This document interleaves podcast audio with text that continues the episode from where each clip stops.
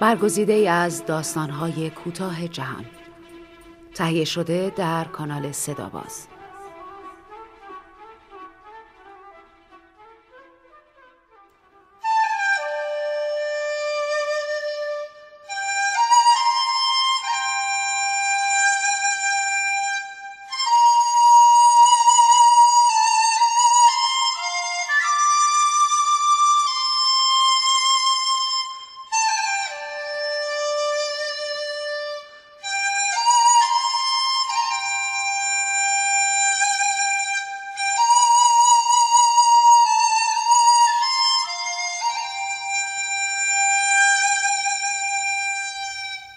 توکای آبی. نویسنده حامد اسماعیلیون. داستانی برگزیده از مجله داستان همشهری شماره 43 اردیبهشت 1393 با صدای بهناز بستان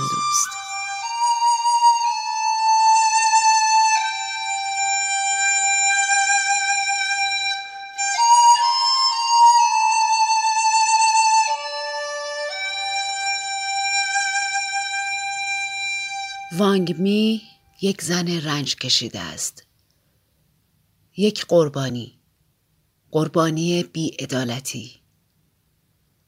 بگذارید داستان زندگیش را از آخر برایتان بگویم.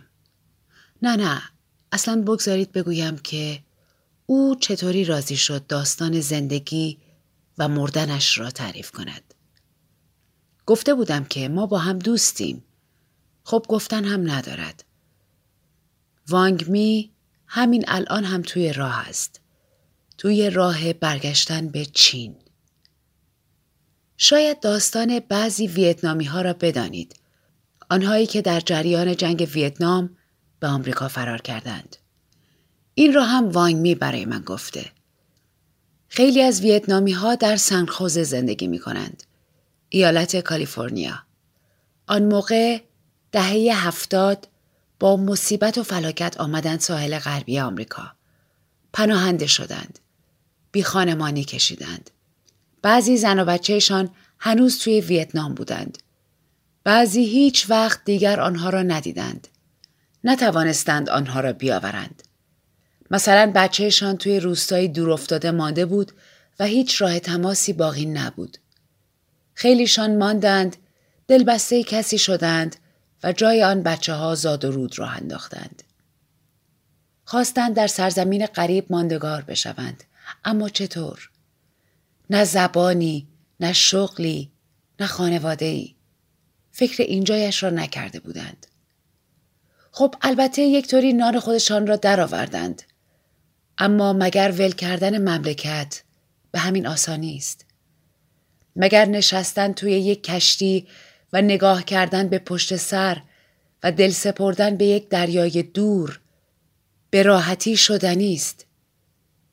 پس بعدها وقتی خیلی دلشان گرفت وقتی دلشان برای آن بچه توی روستا تنگ شد وقتی چشمشان برای پارو کشیدن بر رود سرخ هانای نم شد راهی پیدا کردند. مردها را می‌گویم. مردهای ویتنامی.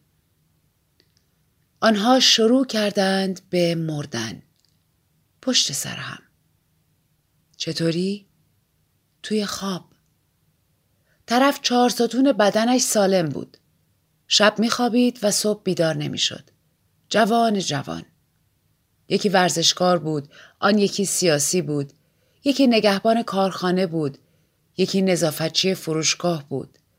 شب میخوابیدند و صبح بیدار نمی شدند. کجا می رفتند؟ آنها نمی مردند.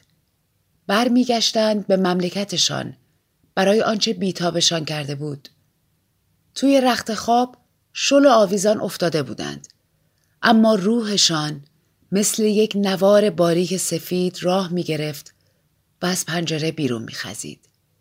روح پریشان همانطور که آرام آرام صعود می کرد پر و بال در می آورد.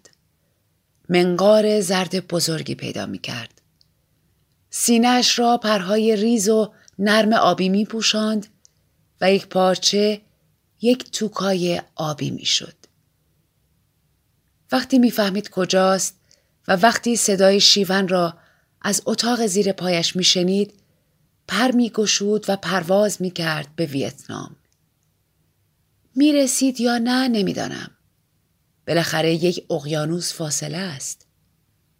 وانگ می هم می خواهد توکای آبی بشود. می‌گوید طول می کشد. شاید هم به وقتش باید می شده و نشده.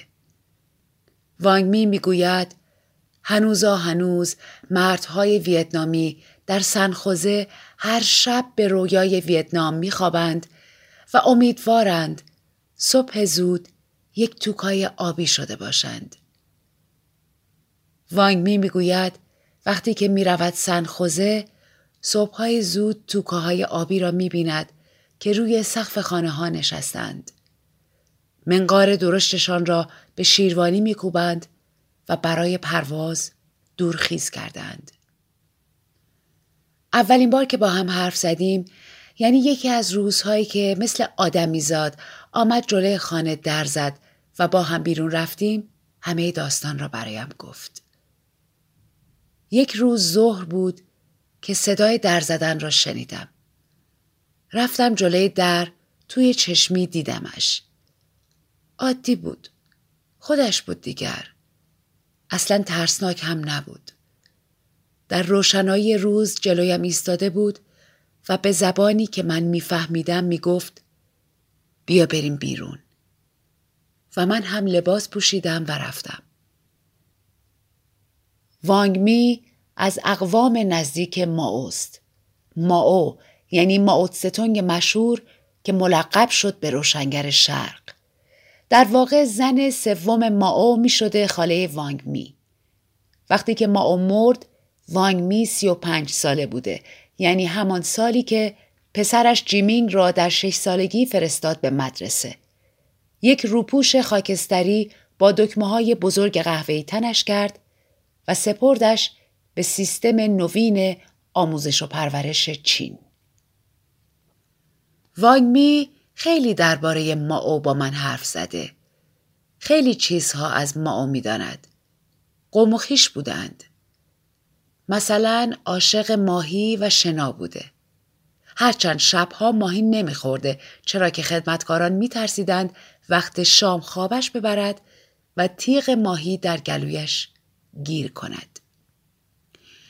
زن چهارمش یعنی همان مادام معای بدنام همیشه می‌گفته در دو چیز کسی توان هماوردی با معا ندارد. یکی سیاست ورزی و دیگری خوشگذرانی. وانگ می اهل ینان بود. یعنی مقصد راهپیمایی بزرگ ماو و حزب کمونیست. وانگ می مدتها از خالهش برای من گفت که چطوری آواره و سرگردان شد و اتفاقهایی که زندگی آنها را به هم ریخت. آدم از شنیدن این قصه ها سیر نمی شود. خانواده آنها بعد از ازدواج خالش با ماو در آن راهپیمایی همراه می شوند. وانگ می آن موقع به دنیا نیامده بوده اما می‌داند خالش قبل از راهپیمایی در فوجیان بچه یک ماهش را جا می‌گذارد. چاره جز این کار نداشتند. غذا در کار نبوده. گوی یوان یعنی خاله وانگ می هم شیر نداشته و بچه گرسنه نمیمانده. بعد در راه دوباره حامله می شود و این بار پسری به دنیا می آورد. پسرش را به برادر ماو می سپارد و راهی می شوند و چندی بعد دختر بعدی. بله دیگر ماو کم از دستگاه جوجه کشی نداشته. از هر کدام زنهایش چندتایی بچه دارد. همهشان هم بد عاقبت. این بچه آخری یعنی دختره از گرسنگی میمیرد. آن اولی یعنی آن یکی دختر را تا سال 1984 که گوی یوان مرد جستجو می کردند و اثری از او یافت نشده. پسره را البته پیدا کردند یعنی پسرخاله وانگ می را. در راه پیدا کردنش یکی دیگر از خاله های وانگ می با اتومبیل تصادف می کند و می میرد. اما بالاخره پسر پیش مادرش برمیگردد. حالا چرا گم شده بود مگر دست برادر ماو نبوده؟ چرا بوده اما برادر ماو هم در جنگ مرده و به هیچ کس نگفته بچه کجاست. وانگ می می‌گوید خالهش بچه یعنی پسره را از شکل گوشها و بوی عرقش شناخته. عجیب است اما شاید اینطوری خیال مادر راحت شده. هرچند عاقبت مادر به بیمارستان روانی می کشد و نهایتا مرگ در سال 1984 به سراغش می آید. پسر هم سرطان می گیرد و خیلی زود می میرد. اما می شود حساب کرد که این وسط اوضاع خانواده وانگمی چقدر به هم ریخته بوده. داماد آدم رهبر کشور باشد و جز مصیبت نصیب آدم نشود. خندهدار اینجاست که حزب تصمیم می‌گیرد این پسر پسر ماو نباشد. ماو هم تمکین می کند. وانگ می برای من از جنگ با ژاپن پیش از تولدش گفت. از جنگ کره که در بچگی خودش بوده و از قحطی دهه شست میلادی. از اینکه سالی دو کیلو گوشت هم بهشان نمی رسیده و توی غذا فقط می شده حبوبات پیدا کرد. در حالی که اعضای حزب کمونیست سهمیگی سالانه گوشت داشتند و درآمد دولت فقیر چین سر از آلمان شرقی و یوگسلاوی و آلبانی در می آورده. برای ماوی که می‌خواسته رهبری چپ دنیا را از چنگ روزها در بیاورد یک مبارزه احمقانه بین آن استالین و این یکی یعنی ماو جالب است که پدر بزرگ این دیکتاتورهای کره شمالی یعنی کیم ایل سونگ به ماو التماس می‌کرده که جنگ با آمریکا را تمام کند و عاقبت آمریکایی ها خواهند فهمید که سربازهای چینی دارند در کره می جنگند و ماو می‌گفته چینی ها و کره ها به هم شبیهند و قضیه لو نمی رود. وانگ می با همین شوهرش ویکتور یکی از اعضای معمولی حزب ازدواج می کند که بعد از آمدن به کانادا اسمش را گذاشت ویکتور. چینی های مهاجر یکی در میان پیتر و کارول و سیدنی هستند. وانگ می زن او می شود و پسرشان جیمینگ به دنیا می آید. به قول خودش آب نبات زرد. وانگ می البته هیچ وقت عضو حزب نمی شود اما شوهرش بالاخره عضو بوده و مقامی در ایالت داشته. یعنی زندگیشان کمی فراتر از طبقه متوسط بوده و حتما و با ماو هم تاثیر خودش رو داشته مگر ممکن است بی تاثیر باشد. چابلوسی به نظر من یک امر فطری است. همینجا در تورنتو دیدم پناهجویی برای قاضی پرونده دستمال می‌کشد و اقامت می‌گیرد. البته قاضی برعکس ماها به روی خودش نمی آورد و لبخند فروتنانه نمی‌زند اما حتما از چاپلوسی خوشش می آید. حالا حساب کنید وقتی که توی چین او ارز رودخانه یانگتسه را شنا می کرده خدمتکاران مثل بلال روی آتش از شادمانی و حس خفه کننده چاپلوسی در حال ترکیدن بودند. او سه ارز رودخانه را با فاصله و استراحت گرفتن شنا کرده بود اما آنها به مطبوعات و تلویزیون گفته بودند سه ارز را پشت سر هم شنا کرده است. آن وقت دختری که خواهرزاده زن سوم ما بوده حتما روی سر حلوا حلوا می شده. اما هرچه هست ویکتور آدم خوبی است. من او را دیدم. او سه ساختمان بالاتر زندگی می کند. زندگی که چرز کنم بدون وانگ می و آب نبات زردش روزگار می گذراند. تورنتو پر از چینی است. خیلی هایشان به کشورشان آیند و روند دارند. اما ویکتور همیشه اینجاست چون پناهنده است. چون دیگر بهانه‌ای برای رفتن ندارد. وانگ می او را نشانم داده. صبحهای زود او را دیدم. می رود به سوپرمارکت چینی ها ورمیشل و سبزی می خرد. چینی ها ورمیشل را برای تولد میپزند به بهانه طول عمر. ویکتور هم احتمالا مثل من مشکلی دارد که هر روز سوپ ورمیشل میپزد. با کیسه خریدش می‌رود خانهش که طبقه سیزدهم ساختمان سیزده پنجاه است. واحدش هم واحد سیزده بیست و چهار است. به شما دروغ نگویم من سوپ ورمیشل ویکتور را هم خوردم. یک چیز عجیب دیگر هم توی خانهش بود. یک روز با وانگ می رفتیم و در خانهاش را زدیم و او بدون آنکه بپرسد ما کی هستیم و آنجا چه کار داریم در را باز کرد و اجازه داد برویم داخل. داشت شبکه تلویزیونی سی سی تیوی را تماشا می کرد. اما تصویر روی عکس وایدنر و مرد تانکی ثابت نبود. داشت به زبان خودشان اخبار می گفت. ویکتور بیان که حواسش به ما باشد رفت روی کانپش نشست و تلویزیون تماشا کرد. فقط میشنیدم با خودش می‌گوید هاو هاو یعنی خیلی خوب خیلی خوب وانگ می توی تنها اتاق خانه عکس خودش و جیمینگ را نشانم داد عکس کوچکی که ویکتور کنار تختش گذاشته بود و قابی قهوه‌ای داشت توی عکس وانگ می با موهای چتری و لبهای خندان شانه های پسری ده دوازده ساله را گرفته و دوربین را تماشا می کند. پسر اما جدی است. انگار از چیزی عصبانی باشد و توجهی به هیچ جا ندارد یا شاید عینک قطورش او را عبوس و جدی نشان می دهد. توی اتاق ویکتور یک تابوت هم هست. می‌دانستم چینی ها خیلی قبل تر از مرگ تابوتشان را آماده می کنند. اما فکر نمی کردم نگه داشتن یک تابوت قهوه‌ای چوبی توی اتاق خواب چقدر می تواند ناراحت کننده و وحشتناک باشد. بعد رفتیم نشستیم توی آشپزخانه تا ویکتور تلویزیون را خاموش کرد و آمد نشست پیش ما.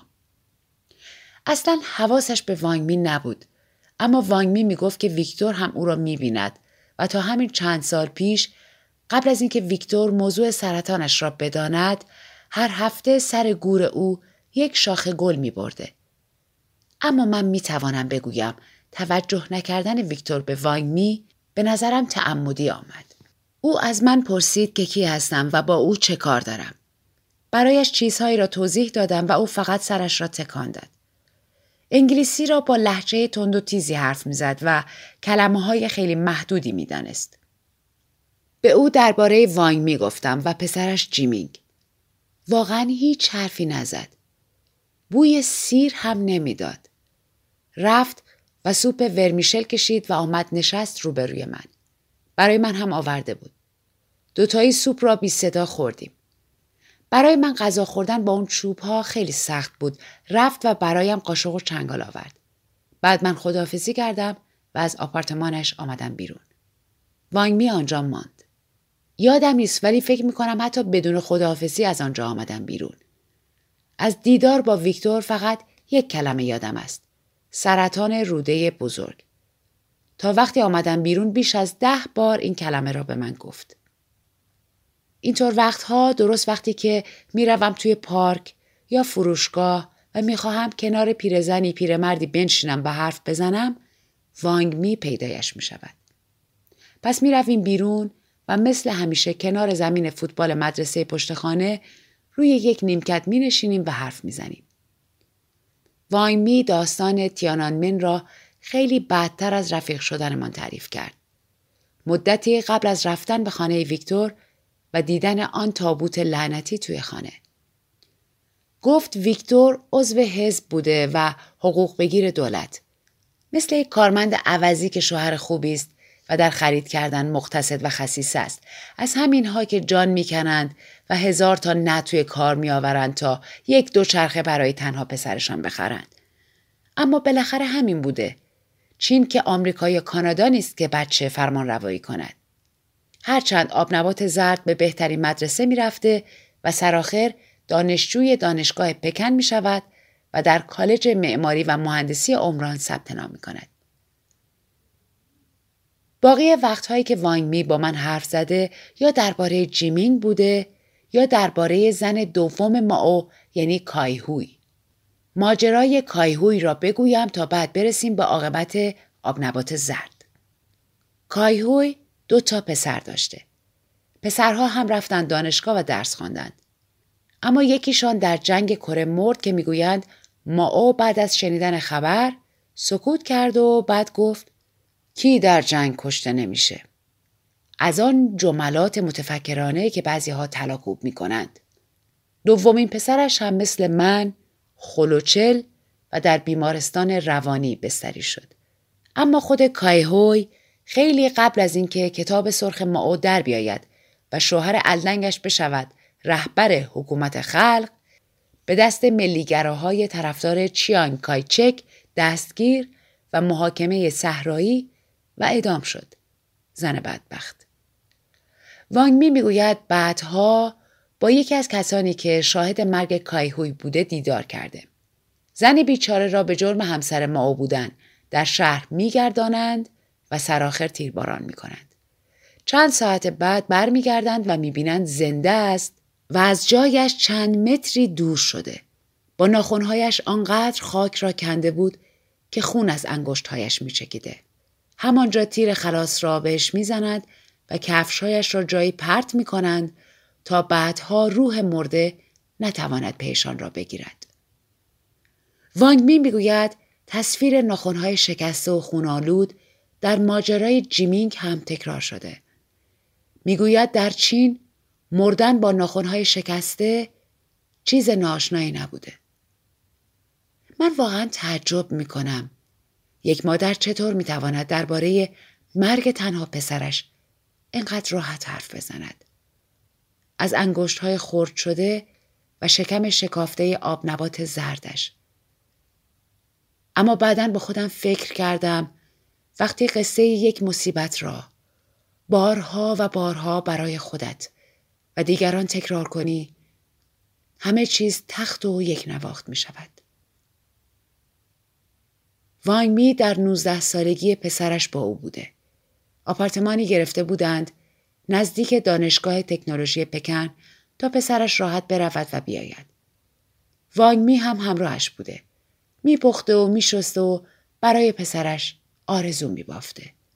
سال 1989 بله سال 1989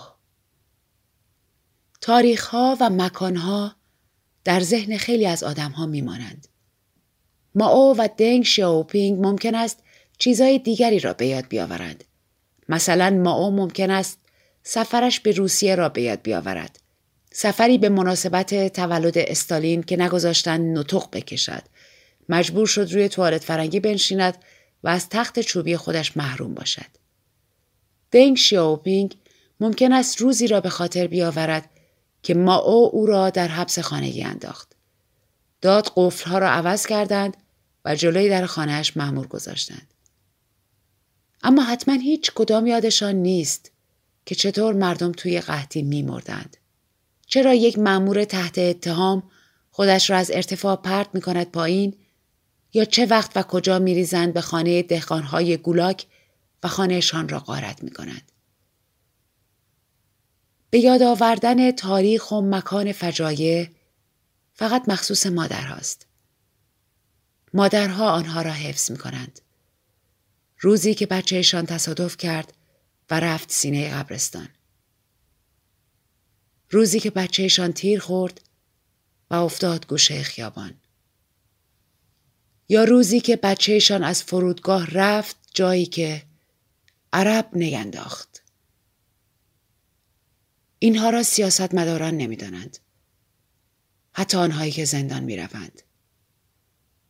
اگر یادشان می ماند مثل دنگ شیاپینگ به بهانه صد کردن مسیر توسعه تانک نمیفرستادند توی خیابان. وانگ می هم آن روزها را حسابی یادش است. آن بهار لعنتی را که با آن تابستان لعنتی ختم شد. یادش هست که هر روز جیمینگ به بهانه کلاس و دانشگاه از خانه بیرون می‌رفت و او دنبالش می‌کرد و می‌دید به دانشجویان معترض میپیوندد. او را می‌دید که بین جمعیت یک عضو کم سن و سال خجول است که حتی زنده باد آزادی را نمی‌تواند بلند و رسا و با اعتماد به نفس ادا کند. او نمی‌توانست جلو دارش بشود. خب چه کارش می‌کرد؟ خودش می‌گوید چی کارش می‌کردم؟ بعد اضافه می‌کند شاید باید جلوشو می‌گرفتم. زندگی ویکتور رو ببین. شاید می‌شد همه چیزش رو تغییر داد. شاید الان جیمینگ مهندس ساختمون موفق بود تو چین نوین. شاید ویکتور یک مقام بلند پایه بود و شاید من یه مادر رازی مشغول به نوه ها و البته زنده بودم اما خود وانگمی هم قبول دارد که گاهی فقط گاهی زندگی آدمهای حاشیه را وسط جنجال می اندازد و بیشتر از همه سیاستمدارها، هنرمندها، نویسنده ها و آدم های معروف آدم های مثل جیمینگ و وانگمی و ویکتور قربانی می شوند. وانگمی در روزهای آن بهار با پسرش همراه شد و حتی یک روز به او گفت که می‌داند وارد اعتراض های سیاسی شده. جیمینگ سکوت کرده اما ادامه داده بود. مثل هزاران دختر و پسر دیگر و عمرش را هم بر سر همین همراهی به فنا می دهد. وانگمی جسد جیمینگ را روز پنجم ژوئن 1989 در بیمارستان کودکان پکن پیدا کرد. انگشت های جیمینگ مثل کایهوی شکسته و خونالود بوده. زیر ناخونها پودر سخت آسفالت بوده به رنگ غیر. نشان می دهد بعد از خوردن آن گلوله به پایش و بعد از شکافته شدن شکمش با سرنیزه باز هم جان در بدن داشته و می‌خواسته خودش را به جایی برساند. وانگمی دو روز جهنمی را در بیمارستانهای پکن گذرانده. اسم بیمارستانها را ردیف برایم می‌گوید. یادم نمانده که بگویم جسد جیمینگ ملاف پیچ توی زیرزمین بیمارستان پیدا می شود. ویکتور و وانگمی جسد را شناسایی می کنند. جسد آبنبات زرد را طبق خاصه خودش می سوزانند و در ینان دفن می کنند. وانگمی می گوید یک هفته قبل از کشته شدن جیمینگ با هم درباره مرگ حرف زدند. جیمینگ گفته بود بهتر است آدم خاکستر بشود و برود لای ملکول های آب. دلش می‌خواسته او را روی رود یانگتسه به باد دهند. لازم نیست بگویم وانگمی در یکی دو سال بعد چه می کشد. او هر روز بر سر مزار جیمینگ می رفته و گل می برده. مقایسه‌ش می کند با مرگ ماو. می گوید خوشحالم که پسرم مثل ماو نمرد. آدم را بگذارند وسط صدها دست گل و چشمهایش را ببندند. دستها روی سینه باشند و یک پرچم چین با داست و چکش بکشند رویش و هر کس برای ادای احترام رد شود از وحشت روزهایی که با آن یونیفرم و کلاه سبز زنده بوده بر خود بلرزد و چشمها را با فشار خیس و نمناک کند. وانگمی دست نمی کشد. هر روز پرسجو می کرده تا بداند پسرش کجا و به دست چه کسی کشته شده. شکایت می کند. همه جا می رود. با ارتشی ها حرف می زند. از آنها می پرسد چطور تا روزای قبل در آغوش هم بودین بعد روز سوم ژوئن با فراغ بال پشت تانگا نشستین به مقامات حزبی رو میاندازد که چرا از دستور دنگ شیاوپینگ و زاوزیانگ پیروی کردین بارها به دانشگاه می رود. با پدر و مادرهای کشته شده های دیگر که هزاران نفر بودند تماس می گیرد. یکی جواب می دهد یکی جواب نمی دهد. یکی گریه می کند یکی با او همراه می شود و در نهایت از یکی از شاهدان می شنود که جیمینگ در خیابان کیانمینگ تیر خورده و به زمین افتاده است. این شاهد می‌گوید جیمینگ را از تیشرتش با علامت دانشگاه و شلوار و عینک قهوه‌ای نزدیک بینش یادش مانده. از اینکه عینک از چشمش افتاده و روی زمین دنبالش گشته. بعد یک روز با ترس و لرز با وانگمی همراه می شود و همان نقطه را نشانش می‌دهد.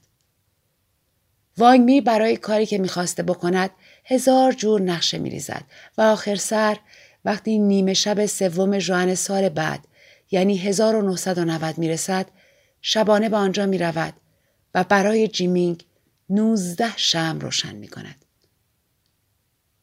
پلیس چند دقیقه بعد او را دست بسته با خود می‌برد. او را به جرم ارتباط با پروفسور زیلین بانی گروه مادران تیانانمن دادگاهی می کنند. ویکتور از حزب اخراج می شود و در فاصله برگزاری دادگاه بارها و بارها به خانهش تلفن می کنند و حتی می شنود که سراغ خواهرها و برادرهایش هم رفتند. چه باید بکنند؟ ویکتور نمی‌تواند صبوری کند. همه کارها را خود او می کند. وانگ می آدمی مدهوش بوده که دستش را می گرفتند و از اینجا به آنجا می بردند. از چین می گریزند به تایوان و در تایوان با قاچاقچی ها تماس می گیرند و بعد از پرواز در فرودگاه تورنتو پناهنده می شوند به کانادا. حالا وانگ می اینجاست در کانادا. او در همین ساختمان ما خانه می گیرد. روی همان کاناپه می خوابد. غذا می خورد. تلویزیون می بیند و تصمیم آخرش را می گیرد. او نمی توانسته عادت هر روزش به رفتن بر مزار جیمینگ را ترک کند. پس یک روز می رود به ایوان طبقه هشتم و خودش را پرت می کند پایین. به این آرزو که توکای آبی بشود و پر بزند برود ینان پیش آب نبات زردش. اما چرا تا به حال او اینجاست؟ وایمی معتقد است تا ویکتور نمیرد اوضاع همینطور است. آنها با هم چین را ترک کردند و با هم برخواهند کرد.